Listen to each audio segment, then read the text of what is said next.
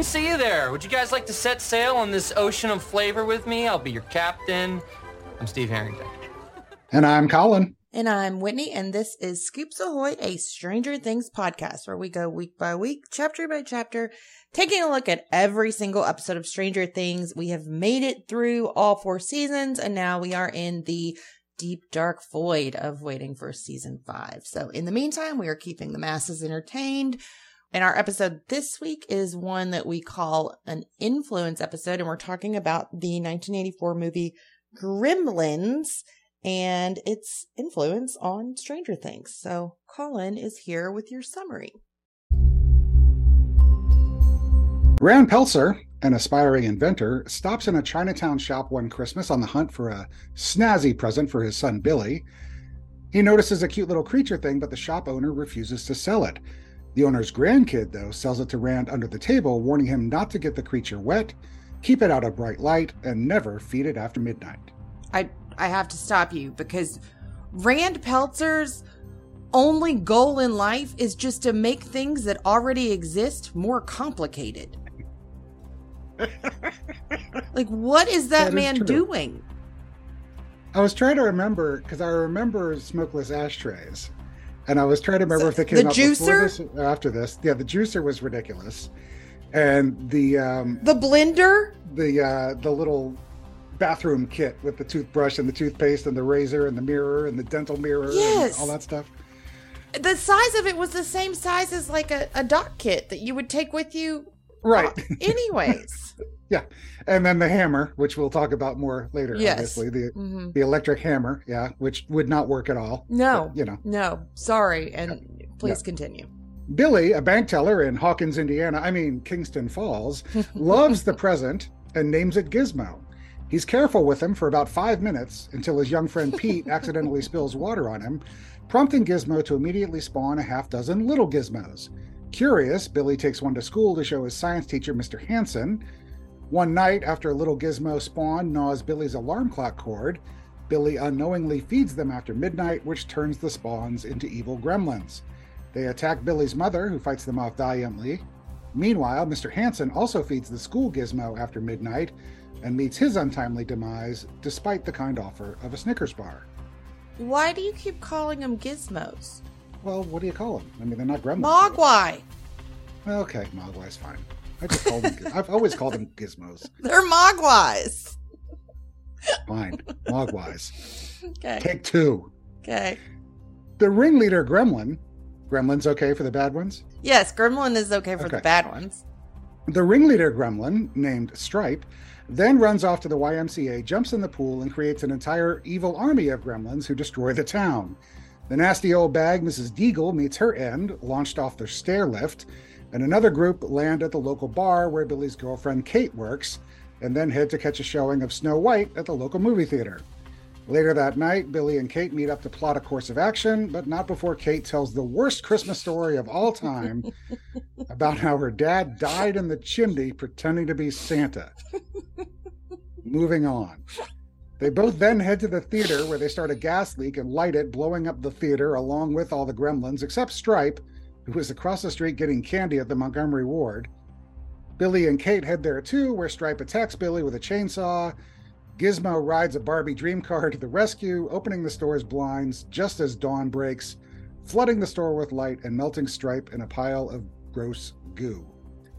The Chinese shop owner then arrives at the Peltzer house to take Gizmo back, pointing out that everyone really blew it. Obviously, can't be trusted with a little guy, the Mogwai, at least for now. The end of Gremlins. Okay. I'm going to preface this with I love this movie so much. Like, I've loved it since I was a kid. I don't know what it, like, I'm a huge horror lover, so I don't know if this satisfied the horror fan in me at such a young age and it was something that I could handle. But I, like, this movie was just the bee's knees when I first saw it. Well, you were when I mean I was 12 I didn't going on- see it right. Yeah, I was came 12 out. going on 13 when it came out and when I saw it. And I remember being scarred and I don't think I I honestly don't think I'd seen it since then. It until- bothered you? until last week. The microwave scene really bothered me. I remember not liking the microwave scene, but I was only three, about to turn four when it came out. So I know mm-hmm. I didn't see it right away, but I remember this is probably when I was like in first grade when I watched it. My mom did not pay attention to what I was watching on TV. Like I think she thinks I think she thought my brother, my older brother was kind of in charge and Sure. wouldn't show me anything, but well, we know how that goes. But every single time I watch this movie, and I've seen it a million times, I just have more questions. yeah, yeah. The other thing that that bothered me besides the microwave is, of course, the the Santa snapping his neck and getting burned in the chimney. That's I another had- reason I had I- images of that in my head. I mean, I it was just that doesn't bother me at horrifying. all. horrifying. And but that's another reason I don't think I saw it very young because it reveals that Santa's not real in True, in the yeah. movie. So, um, but one Spoiler alert. Y- yeah sorry guys one i will I've said it before and i'll say it again there has never been an audience more hype to see a movie than the gremlins are to see snow white They are very excited. i mean Yeah. it's like this it's like the audience in scream 2 that's about to see stab it's it's the only thing i can compare it to yeah. just And mass chaos It's not even showing at the theater because remember they show the theater at the beginning. Yeah. And what's what's playing is, and this is a neat little bit of trivia. What's playing is this boy's life and Watch the Skies, which were the working titles for ET and and uh, Close Encounters. oh because Spielberg executive produced it. So the so I don't know where Snow White even came from, but Which beyond that, then leads me to wonder did they go find the reel of Snow White and put it in? Because they were like, I mean, they're two days old. yeah, So, maybe they went to the they could have gone to the library. Maybe they had it there and checked it out or something. Maybe I, I mean, okay, that's something. Two, where did they get all of their clothes? sure that too. Yeah, where did they find the sheet music to sing the Christmas carols? right. And you know, all yeah, the sunglasses and and you know, and develop develop an affinity for smoking and whiskey. You know, at Eh, age eh, age two days. New pop culture references like Flashdance. Yeah, I mean, yeah. and the biggest WTF of all of this, why does the snow not make them turn into a million more gremlins? Yes, I thought that too. Actually, yeah, w- at one point, yes. They trade and and and all the all the liquid that is splashing on them at the bar when right. Kate, you know, Kate's pouring beer and stuff all over the place, and yeah, but mainly, no one is nearly fascinated and or alarmed enough to see this brand new species. They're No. just like, or what's his name, Rand, just is like, we're new pet for my son. Yeah. Comes in a box, was sold under the table, and was given the worst instructions of all time. yes, So I just got, I, I feel like George. I got a lot of problems with you people. George Costanza. Yeah. I love this movie, but looking back, it makes me laugh at how ridiculous it is. The cops in the town are useless. They don't even get out of the car when that one guy is getting eaten by gremlins. Well, that's the other thing too. I mean, of all of the uh the destruction in the town in the movie theater, which incidentally was it's it was filmed on the same set as Back to the Future was. That was the that's the movie theater in the background when Marty, you know, goes back in time. So I mean, the entire movie theater blows up, and uh, you know, along with other things, you know, obviously the kindly old lady I used to want one of those so bad when I was little, though. I wanted a stair lift. riding the stair lift out under her window. Yeah, Well, yeah, she flies out the window, and then looking back, I mean, what what was the old man's name? He's in like Demon Knight. He's in Chopping Mall. He's just like very like he's in a lot of horror stuff. But anyways, I you know didn't realize he was so racist until I watched it again, and I was like, oh yeah, he is a bad guy. So really, the Gremlins really only took out some terrible people. Maybe they. Yeah, I think IMDb said that the body count was like four, like confirmed kills, but it seems like a lot more people. Well, yeah, where was everybody yeah, when all this was going down? And it's a play on that's it. words because like a gremlin used to be something people would say when like their electronics didn't work, right? Or mechanics. They'd say there's Yep. a gremlin Yeah. somewhere. So that's what, Ghost in the Machine kind of thing. yeah.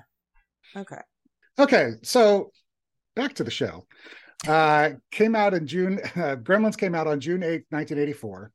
It was written by Chris Columbus, who also wrote The Goonies, famously wrote Home Alone.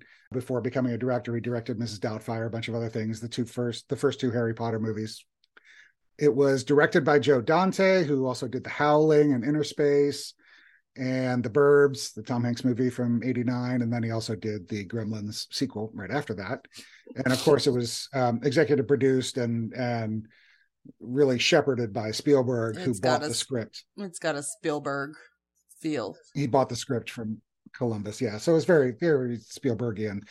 The cast includes uh, Zach Galligan as Billy, Phoebe Cates as Kate, Hoyt Axton is Billy's dad, Polly Holliday is old Mrs. Deagle, Frances Lee McCain is Billy's mom, and she's the same actress who played Marty McFly's uh, grandmother, Yes. the mother Yes. when he goes back in time. So it's it's and then Judge Reinhold and Corey Feldman round out the cast in very tiny roles.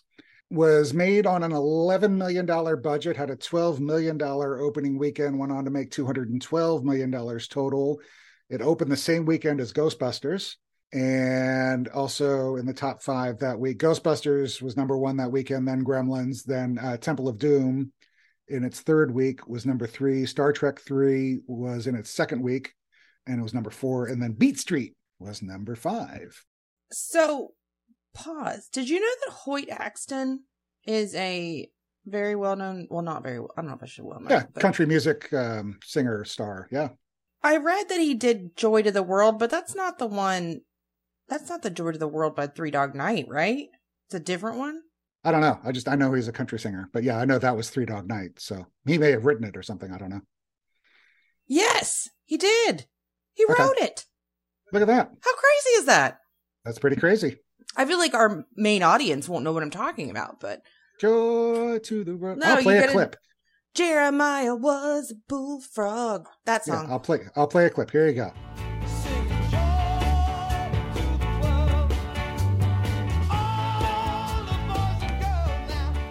Boom. Joy to the World, written by Hoyt Axton. who was the inventor? Yes, he was the not dad. he was Yep. not an inventor. He just made things Yes. worse. Just made things So- worse. In the past, we've talked with our movie influences about where it landed on the AFI list. Gremlins did not make it on any AFI list, but did kind of clean up at the 1985 Saturn Awards, which are given to sci-fi, horror, those kind of movies. Mhm. It was named uh, Best Horror Film. Joe Dante got Best Director. Polly Holliday got Best Supporting Actress, and it also won Jerry Goldsmith for Best Music, and also won Best Special Effects. It's very misstated too that this movie is the reason that they invented the PG-13 rating, and it's not. Yeah, I saw that too. Yeah, because this came out like beginning of June, and PG-13 came around beginning of July. They didn't act that quickly. I I've heard it was this movie, or I've heard it was Red Dawn. Red Dawn was the first movie that was PG-13. That was the first one to actually get the PG-13 rating. But they're saying When did this wh- when did Red Dawn come out? August of 84. But the, everybody was saying, and I saw it in a couple places, that this and Temple of Doom were the two movies that Mhm. really got people thinking that they needed something between PG and R. But that can't be right because this came out June 8th. Why not though? I mean, And P, well, PG 13 started July somewhere in there. They decided they were going to do it. And then the first movie was in August. That that's really quick. I'm not saying it didn't happen, but it seems very unlikely that they moved that quickly. I mean, you're thinking about all the stuff. Remember all the PMRC Yeah. stuff with the Mhm. explicit lyrics and how years that took with Two Live Crew and all yeah. that Does stuff? that does this fall into that same type of like red tape sort of thing? Well, I don't know. I, I I would think it would have to Huh. at least take more than a month to happen. I don't know. But anyway, Regardless, it's not. If you're looking for kid friendly, this is not it. No, and it is true. I mean, it is. It's not PG, but it's also not R. No, so I mean, it's, It's, a perfect. yeah. Mhm. And Temple of Doom is the same way. I mean, it's it's right in Mhm. between. So I mean, I'm glad they did it, but I just I find it hard to believe that they moved that quickly. I mean, if it, if Gremlins had come out in March and then they decided by August to do PG thirteen, maybe sure, you know that Hmm. makes sense. But I don't know. I don't know. I've always heard that though, and, and then I was like, no, Yeah. I thought it was Red Dawn, but now Red Dawn, you're telling me was the first PG thirteen movie. Yeah, Red Dawn and and then Dreamscape uh, were the first two PG thirteen movies. I feel like Poltergeist should have inspired it. Yeah, that would that would be a good one too. I mean, and that came out in '82, right? Yep. hmm All right. Yeah. Anyways, sorry. No, you're good. So I went back and looked up the original trailer, and I will play a little clip for you. It's it's it's not infinitely better, but it is certainly better than the ET trailer from from, from two episodes ago. So here's a a little bit of the original trailer for Gremlins, and I'll post a link to it so everybody can see the whole thing. Steven Spielberg presents Gremlins. Billy Peltzer has a nice home. Yeah, Mom, it's me. A nice job. A nice girl. If you're not doing anything this Thursday night, maybe you'd like to uh, go out on a date with me? I'd love to. And loving parents who are about to give him You're gonna like this. No, no, no, don't shake it. We're gonna have to open it now. It won't wait till Christmas. the most unusual gift he ever got. What is it? I also went through and looked up the Siskel and Ebert reviews for it and found their clip on their at the movies segment or sneak previews, whatever they Mhm. called it back then. And Roger Ebert said in his review in the Chicago newspaper said Gremlins was hailed as another ET. It's not. It's in a di- it's in a different tradition. At the level of serious film criticism, it's a meditation on the myths in our movies Christmas, families, monsters, retail stores, movies, boogeymen. At the level of pop movie going, it's a sophisticated, witty B movie in which the monsters are devouring not only the defenseless town, but decades of defenseless cliches. He's, he's such a good writer. He really is, and you know what I like about I him? I miss him. I I, miss him so much. But you know what I like about him is that he doesn't just hate on a movie because it's a popcorn movie. He's not. Yeah. He's not snobby. He'll like give it its credit, even though Oh, yeah. he'll be like, "Yeah, this isn't going to win an Oscar, but it's still a good movie." Yeah. Uh, Gene Siskel said the same thing. Here's a clip from um, from their TV show. This is Siskel talking about Gremlins. Yes, I liked it too. Uh, maybe I have a little sick sense of humor. I no, but maybe I know I do. I, I do li- too. right. I- okay, and I like that part of it. It's not a namby-pamby little film, and parents should know that. But uh, I enjoyed it because it really is walking between two kinds of pictures, and I think it pulls it off. It's walking between the sweet little innocent Christmas fable, and it's also a flat-out horror film with the bad gremlins who are going to devour that town that the little boy lives in. And I thought the director Joe Dante really did a nice job moving between those two kinds of stories, so I bought the whole thing. So then I went over to Rotten Tomatoes and looked it up, and currently it is an 86% among critics and a 78% among audience members. I so feel like that's rare. I feel like the audience usually goes higher. yeah, for stuff like that, for like popcorny kind of stuff like mm-hmm. this. Yeah. Yeah. Anyways, are we ready to get to how Gremlins influenced Stranger Things? Yeah. The reason we called you all here together today. The reason we've gathered here today. Well, I feel like we can easily say that Gremlins influenced season two more than any other season. yeah, yeah, maybe not at all in any other season. I feel like maybe it's only. Yeah, a couple little, I mean, a little Easter eggy things here and there, but Yeah. yeah, very, very much season two. Yeah. So here are our top five. Me and Colin are going to go back and forth. Our top five influences that we noticed on Stranger Things from Gremlins. And at number five, we've got the overall vibe and aesthetic of the movie, which is very obvious. It's the 80s small town, town square, the shop. I mean, it looks like Hawkins when you're watching. Yeah. Gremlins. It's, yeah, it's It- almost it- identical. yeah. Hawkins. Yeah. It's crazy. The video store it's setting in December, where you know the same as the snowball in season two, and Billy has comic books, movie posters, the boombox. It's all yeah. The, the wood paneling up. And I mean, wood paneling is just, it was Oh anything God. not made of wood paneling. our entire 80s. basement was wood paneling. Yeah. and just- like this like so funny. reddish orange shag carpet. Yeah, but it is kind of funny to think about in the fictional world that this was Gremlins was going on at the same time as the Snowball, and you know because it would have been December of '84. Maybe the gremlins escaped from the upside down. I don't know. Could be, but uh, you know, and they they had the Christmas party in the police station that Hopper you Mhm. know ducks out of to go put the Eggos in the box. So yeah, it's just kind of because it all you know would have happened at it's the same time. very so- like yeah. Yeah. It's cool. So number four, I had just kind of general character things. Mhm. Obviously, there's a character named Billy. There's a sheriff. There's the science teacher that the kids go running to with their, you know, little creature that they found. I immediately, when I saw Barney the dog, thought he looked identical to Chester, the Byers' dog. Kind of that only got one season. yeah that that muddy I you love know, looking dog and then i kind of i kind of got vibes and i know this is not influences or anything but you know seeing billy and pete together and the age difference really kind of Mhm. made me think of steve and dustin and their friendship despite their age difference and then billy and kate kind of had a jonathan and nancy kind of vibe going you know when they they weren't really working together but you know they were they would seeing each other during the workday and stuff How- so How old are Billy and Kate? well he's in high school so Why does she work at a bar? i don't know You're not allowed to serve alcohol that young. There's there's there's plot holes galore in this There thing. really are, you, are you kidding me? We didn't even talk about the fact that aren't the kids in school on Christmas Eve? yeah, that Yeah. that too. The kids are in school on Christmas Eve. They're like Yeah. Doing science. and I I mean I don't remember specifically. I mean I guess it's feasible that Billy went back to his old science teacher when now that he's out of high school and working at Surely. a bank. I mean he's working at a bank, so I mean you know they but- have to be out of high school. But why is he yeah they must be out of high his school unless he's moonlighting at a bank on the holidays or something. I I don't know. I don't know either. Anyway, so many questions. because everybody's listening to this and going, "What are these people talking Well, about?" I We mean, no, we don't know. They're We gonna go know. back and watch Gremlins and be like, "You're right." That's another Yeah. question that. I have a whole. Yeah. Every time I watch it, I have like ten more Oh, it's, it's ridiculous. I, I ran out of paper. I was taking notes. I'm like, what am I? It's just like, I just, I It's just, like- you just throw all the, and all the pages go flying in the air. Like, what am I doing?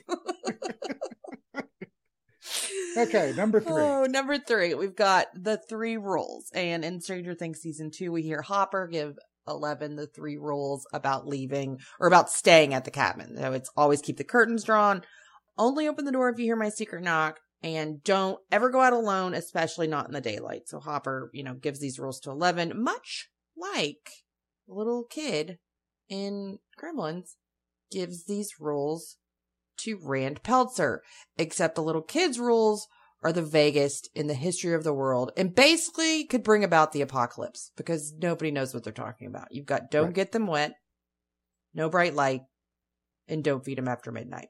First of all, what time zone are we working with? Well, and you know, as as Siskel and Ebert mentioned, you if you guys watch the link, they they both mention isn't any time after Yes. midnight. I mean, I mean, Yes. technically. And I remember thinking that as a kid. I mean, that was one of the questions I had walking out of the theater. I'm like, like, what? okay, A, Like when does it end? So, when well, does I'm like, after? A, A, you burned your dad in your chimney. Okay, that's first. And B, that's what things look like when you blow them up in a microwave. And then C, what do you mean after midnight? Because every time, I mean, Right, seven what's at this- is after midnight. What's Yeah, the span? Is it like 12 a.m. to 7 a.m.? Yeah. Do Yeah. these creatures have an internal clock? Like a bio, Yes. like a clock that they know? Do not feed them between the And- hours of midnight and 8 a.m. Yes, we need specifics here. I mean, what Yes. time in the zone? Eastern they- time zone. Yeah, if they travel and they have to take Gizmo with them, or they like hold up, we've got to Yeah. wait three hours because Right. you're, you're we're on the Right. West Coast or whatever. Yes. So Yes. there's just a lot, like, when are we supposed to feed these stupid things? right? Can they eat it all? Right. Do they need to? But man, oh my lord. They really love that. That real that part really grosses me out too. When they're eating the chicken, yeah. why is that chicken so stringy? It's like, Well, and their lips yeah. are all green. I don't know. yeah, it's just it is kind of weird. It almost it kind of I mean, I know they're not chickens, but it kind of struck me as like, why are they eating it's almost like they're eating, you know, very similar meat to what I imagine they are. What? Why? Why would you think a a mogwai is similar to a chicken? I don't know. It's just it just kind of like this just was- the this size. was when the papers were the papers were flying in the air. I don't know what was going on. Okay, number two.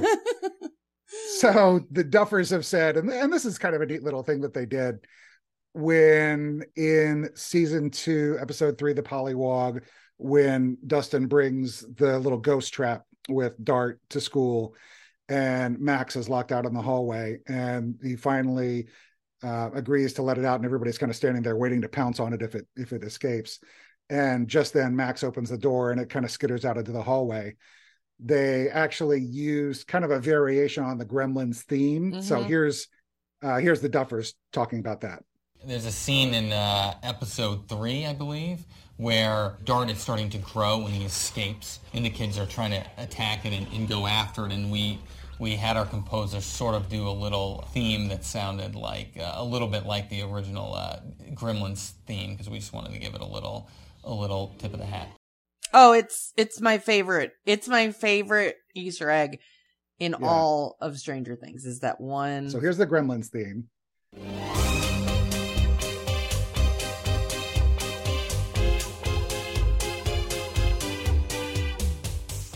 And here is the scene in Stranger Things with kind of the pseudo Gremlins theme going on underneath it. If you if you listen closely.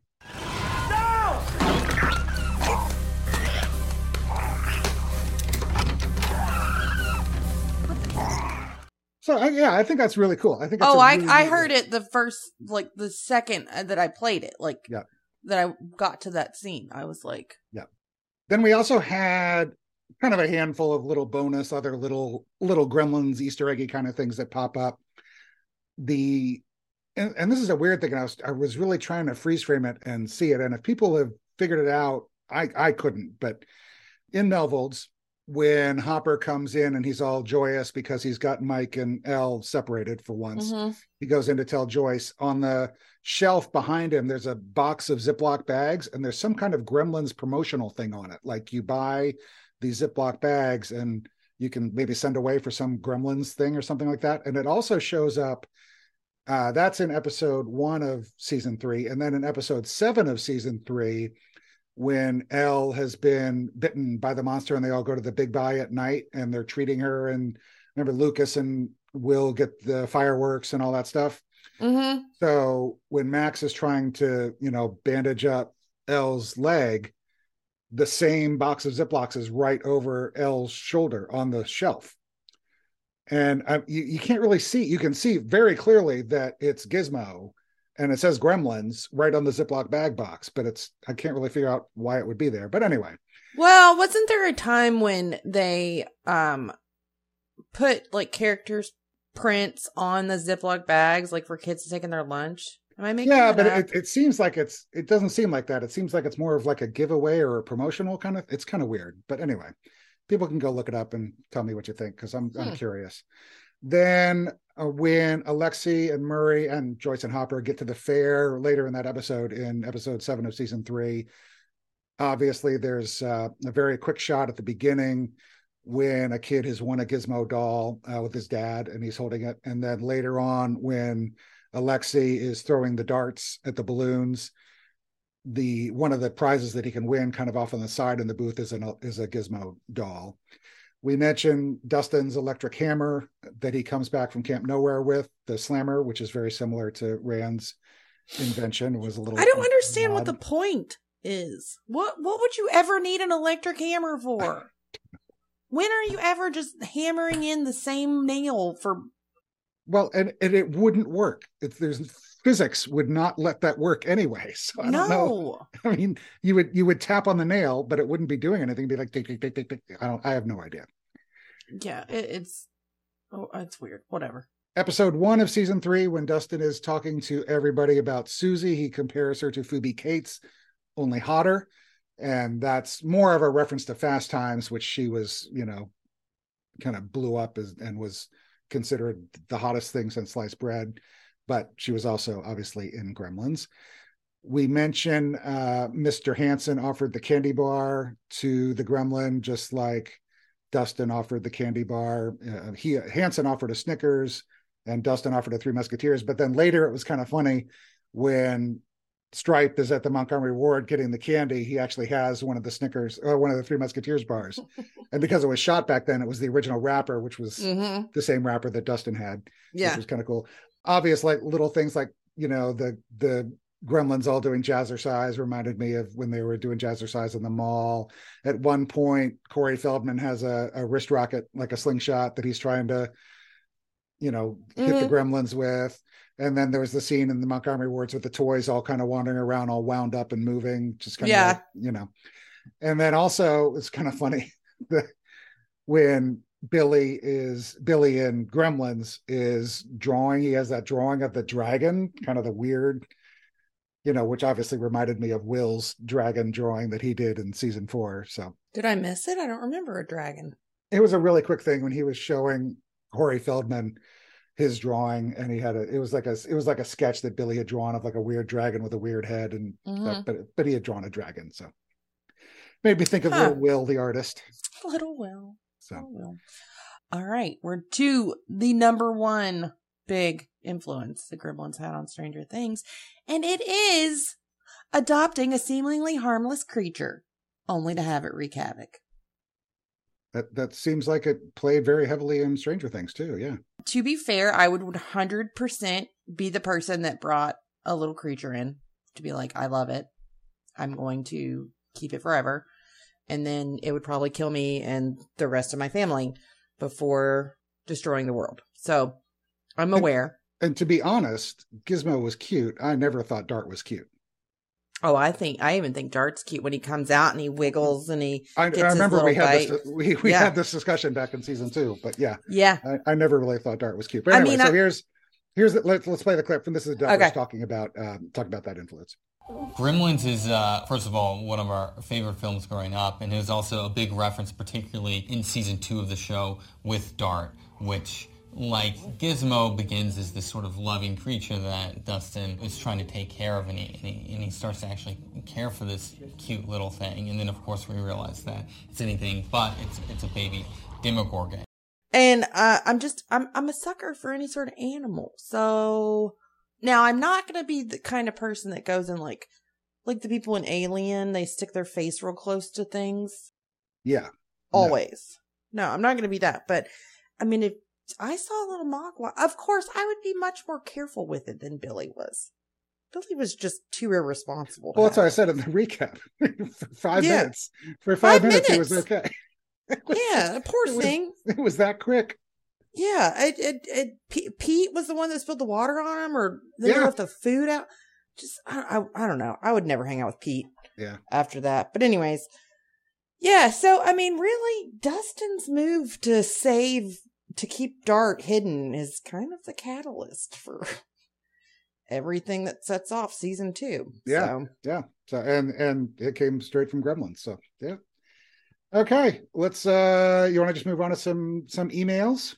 let's do some emails, Colin. First email is from Aiden. Says, "Hey, Colin and Whitney, it's Aiden once again. And as soon as I heard you were doing an episode on Gremlins, I just had to say I loved Gremlins when I was little, and I've always thought that the unscary ones are the cutest things ever. I just light up when you read my emails and always email right after I hear the episode. Every Thursday makes me shine, and I annoy my friends to get them to listen to you. Sadly, no one likes Stranger Things as much as me. Keep trying, Aiden. Work on Yeah. your friends. You do it. Peer pressure, really, man. can they really be your friends if they don't like Stranger Things as much as you? Really. Love your podcast and would die to hear another episode. We're going to keep them coming, Aiden. Don't worry about it. Yeah, keep breathing, buddy. Our uh, next email is from Kayleen, and she starts out with, It's me. Hi. I'm the problem. It's me. She says, Tell me if you get the reference. Of course, we get the reference. Colin and I are longtime lovers of Taylor Swift. I got it on vinyl and I don't even have a record player. Yeah, yeah. She says, Thank you so much for your song recommendation. It's super groovy. I listen to it all the time on my MP3. That was haven't the that was the sweet things are uh, sweet dreams are made of this. That she was she was the one that asked about the playlist. Oh yes, yeah, yeah, yeah. Yeah. I was thinking it was that or Bette Davis eyes. I couldn't remember which one we said. Sweet dreams. She said, "Still haven't gotten around to officially making the playlist though." Harriet, howdy, break a leg with the exams, had put in her info about the frog dissection. I'm currently in biology. Shout out to one of my favorite teachers. And so far, we haven't done any dissections. The only thing we have dissected is an owl pellet. And we don't plan to do any this year. Of course, this is talking about a Virginian. Is that how you say that? Virginian? Yeah, I'm a Virginia. Virginian. Well, grew up in Virginia. Of course, this is talking about a Virginian, but I've moved seven times in my life, so I might have missed the dissection school system. I second Taylor's opinion in saying that all that you all should both watch Enola Holmes. I haven't. I still haven't watched it. Oh, I watched both. I watched. Oh, I've seen. really? I had already seen the first one, and I just watched the second one. It's really good. I need to watch It's it. uh, and it's not just because it's Millie. It's um, they're really fun. They're really fun movies. They they do a really good job with them. They're they're clever and and cute and fun. And there's a little bit of suspense and who done it and mystery to it. But it's, it's Yeah. she's great in it. But they're they're fun movies. I want to, but like I said earlier, man, I, I watch TV for work, so anything extra, I'm like, oh, I just want to read a book or something. Right. She says, "Great job, Maya, with the guitar playing. I could recognize the song without you even having even having to tell me what it was. I go back and re-listen to it sometimes." Gremlins. I watched this around the time I watched E.T. I'm pretty sure that my dad was shoveling 80s movies down our throats at the time because after that we watched Labyrinth with my one true love, David Bowie. I am a huge Labyrinth fan. Love that movie. Good movie. I don't have many opinions on gremlins, mostly because I don't remember anything. I do recall the multiplying in water thing. I thought it was kind of creepy. It is. I think that we can all agree that they are the cutest little things ever. Anyways, that's all. Keep on existing, and I, I'll see you all next time. Sincerely, Robin Buckley 2.0. Yay, Kayleen. Yay, thanks, Kayleen. Next email's from Ellie. Says, Hi, Colin and Whitney, it's Ellie again. And I was wondering, do you think you could find out which character or characters have the most screen time in the whole series? And maybe each individual season too. Love the podcast so much, and I look forward to getting the Spotify notification for each new episode. Love from Greece, Ellie. Ellie, yes, we can. You've you've come to the right place, Ellie. Reddit, I just love Reddit to death. It's just a treasure trove of information. So I will post a link to this so you can see the whole spiel, but I just pulled from the series as a whole top five screen time people. Number five is Nancy with 139 minutes and 45 seconds of screen time. Number four is Mike at 146 minutes, Joyce at 157 minutes, Hopper at 196, and El at an even 200 minutes. So the again, I'll post a link and they actually break it down by season and overall, and they go through all the characters and stuff. So good question, Ellie. And there's your there's your answer. You know what's funny though is that Dustin's not in the top five, even though Dustin has the most lines. He says a lot of things very quickly. I I guess. Okay, our next email is from Harriet. She says, Hi, Colin and Whitney. As of today, no more exams. No more studying till the wee hours of the morning. Math round two was easier than the first round. The school takes the better results. I love. And science was easier after I studied and pulled three all nighters. Also, I found this meme and it definitely sums up all fandoms in my opinion. Also, Taylor, me too. I count down the days until the new podcast episodes, and I love Enola Holmes. Immediately, yes. Also, Whitney, I am so sorry, but as it's November and we have recently acquired a pool in our new house, I will be swimming in November. And yes, we are going into our summer. As of this email, we have one week of working and breakup parties, and then it's freedom. And I will be stepping into the shoes of our favorite babysitter, Steve, and starting to babysit while my brother is in school for one more week than me. Thanks. Lots of love and good vibes for anyone dealing with school. Harriet. P.S. I know my list was questionable.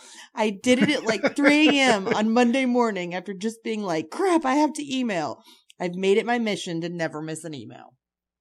And we love you for That's it. That's what I remember. Yeah, you, we, we were all that was, a, that was an odd list, Harry. we were like, what? Harriet.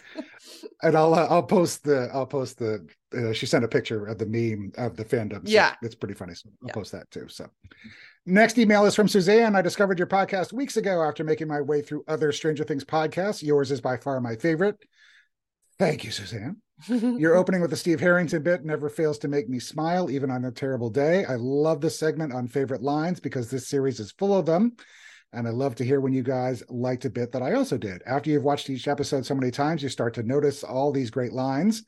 As I'm finally po- caught up to your podcast live, here are my top five main characters from the 1117 podcast. Number five, Max. Number four, Hopper. Number three, Eleven. Number two, Dustin. And number one, the hair. Steve Mr. the Harrington. hair. That's a good list. I like Solid it. list, Suzanne.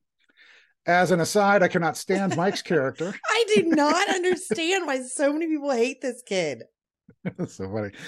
Also, I was really hoping you had mentioned Camp Crosley in your segment "Where in the World Is" in that episode, um, season four, episode two, in Dustin's room uh, when Max comes over. There's that poster on the wall. Remember, I asked you it's the YMCA camp in um, Indiana, I think. Mhm.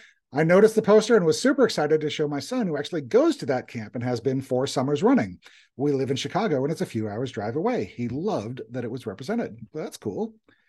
Thank you, Yeah, I love that he went to Camp Crosley. Okay. Our next email is from Evelyn. She says, Hi, Colin and Whitney. Thank you so much for reading my last email on the show. I almost had a heart attack when I heard it. I'm looking forward to finding out the next top five subject. Hopefully, I will see you on the Discord soon.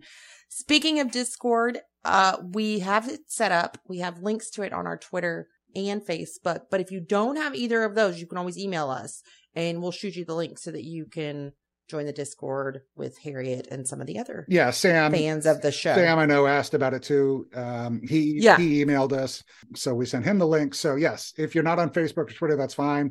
We can just send you the link. Just email us, and we'll go from there. So, as for our next episode, good news, bad news. Bad news. We're going to take a break for the holidays, but we will be back. Yes. We're going to take a month off. We're going to be back on January 5th.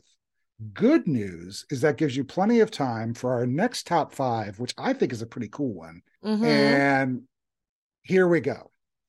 We all love our favorite show. We all know that. That's why we're all here. But I got to think there are people out there that might have some opinions on what could have been done differently characters that could have survived, or characters that could have died earlier, or different kinds of characters, or different plot lines entirely, or something like that. So, what we want you guys to do is send us your list whether it's one or five or 10 or whatever, of things that you maybe would have done differently in Stranger Things.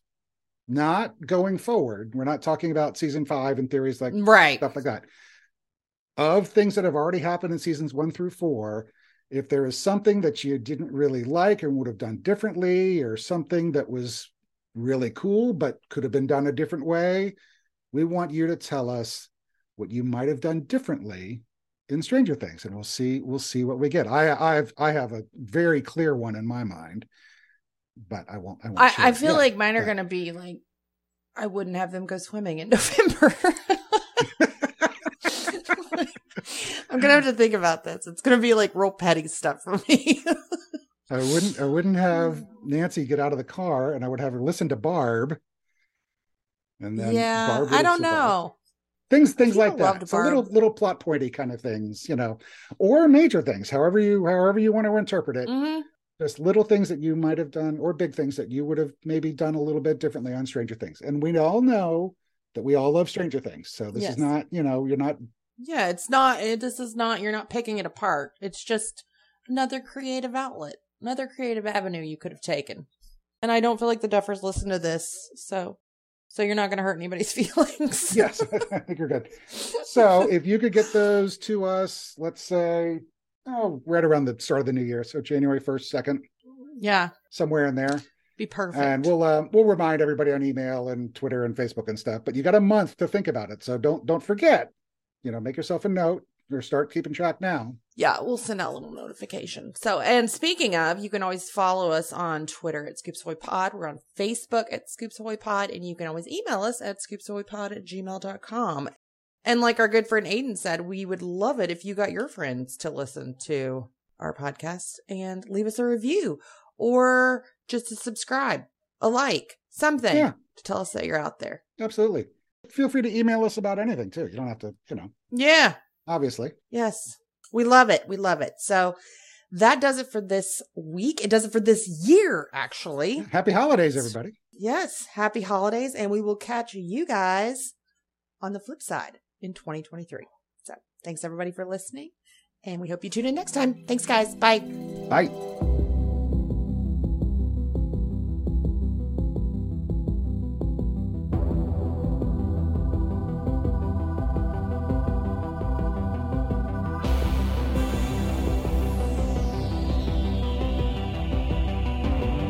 Stranger Things audio clips and official score are the property of Netflix. Incidental music by Blue Mount Score from Pixabay.